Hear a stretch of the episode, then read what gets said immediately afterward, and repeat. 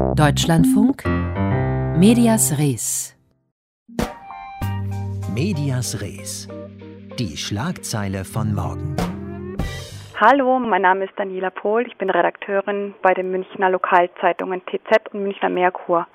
Das morgige Top-Thema unserer Zeitungen ist ein Beitrag über die Biomüllpolizei des Abfallwirtschaftsbetriebs in München.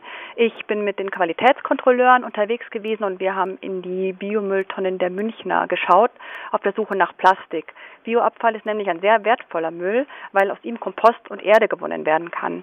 Das große Problem ist aber, wenn zu viel Plastik oder überhaupt Plastik in der Biomülltonne landet, dann leiden die Produkte, Kompost und Erde.